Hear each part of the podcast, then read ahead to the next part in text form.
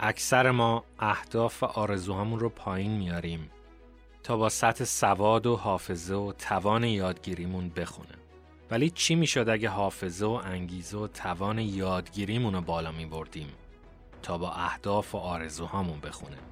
چه اشکالی داره آرزو داشته باشیم هفته یک کتاب بخونیم یا ساعت بیداری پربارتر و مفیدتری داشته باشیم؟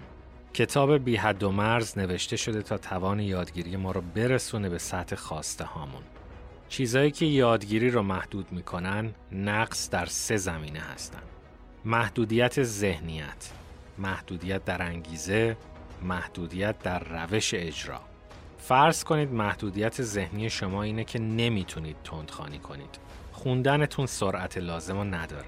این ذهنیت رو میشه با یه تمرین تغییر داد.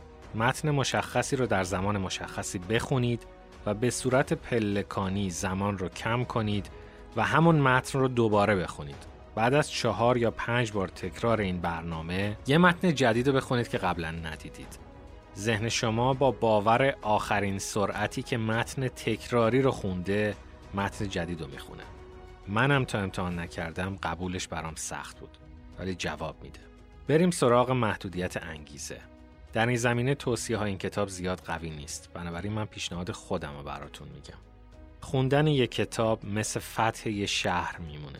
باید قبلش اطلاعات جمع کنید، نفوذی بفرستید، دست به عملیات مقدماتی بزنید، کتاب رو خسته و محاصره کنید تا تسلیم بشه.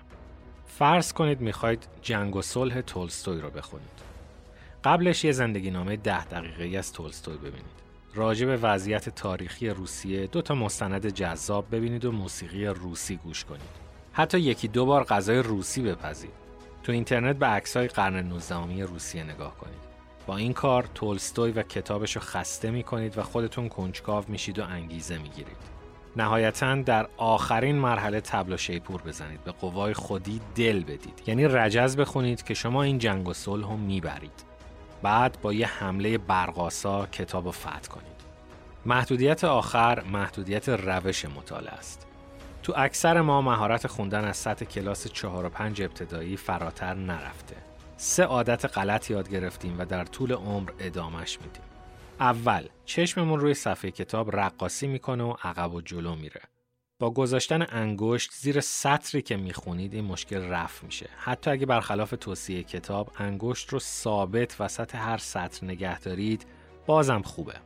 عادت غلط دوم، بلند خوندن نوشته یا شنیدن صدا در ذهنه. این کار سرعت خوندن رو محدود میکنه به سرعت حرف زدن. راه حل کتاب سکوت یا شمارش همزمان اعداد در ذهنه، جوری که نتونید کلمات رو تلفظ کنید.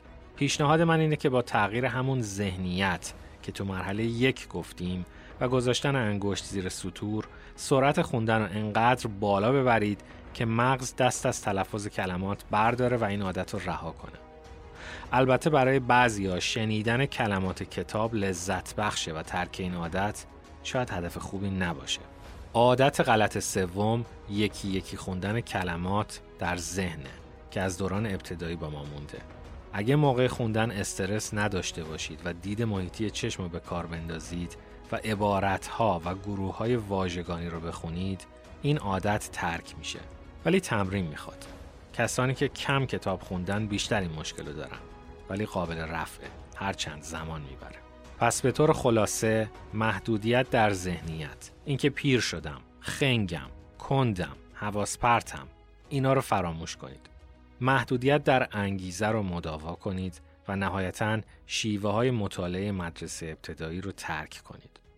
احساس رفع محدودیت تو زندگی مثل حس سرعت لذت بخشه.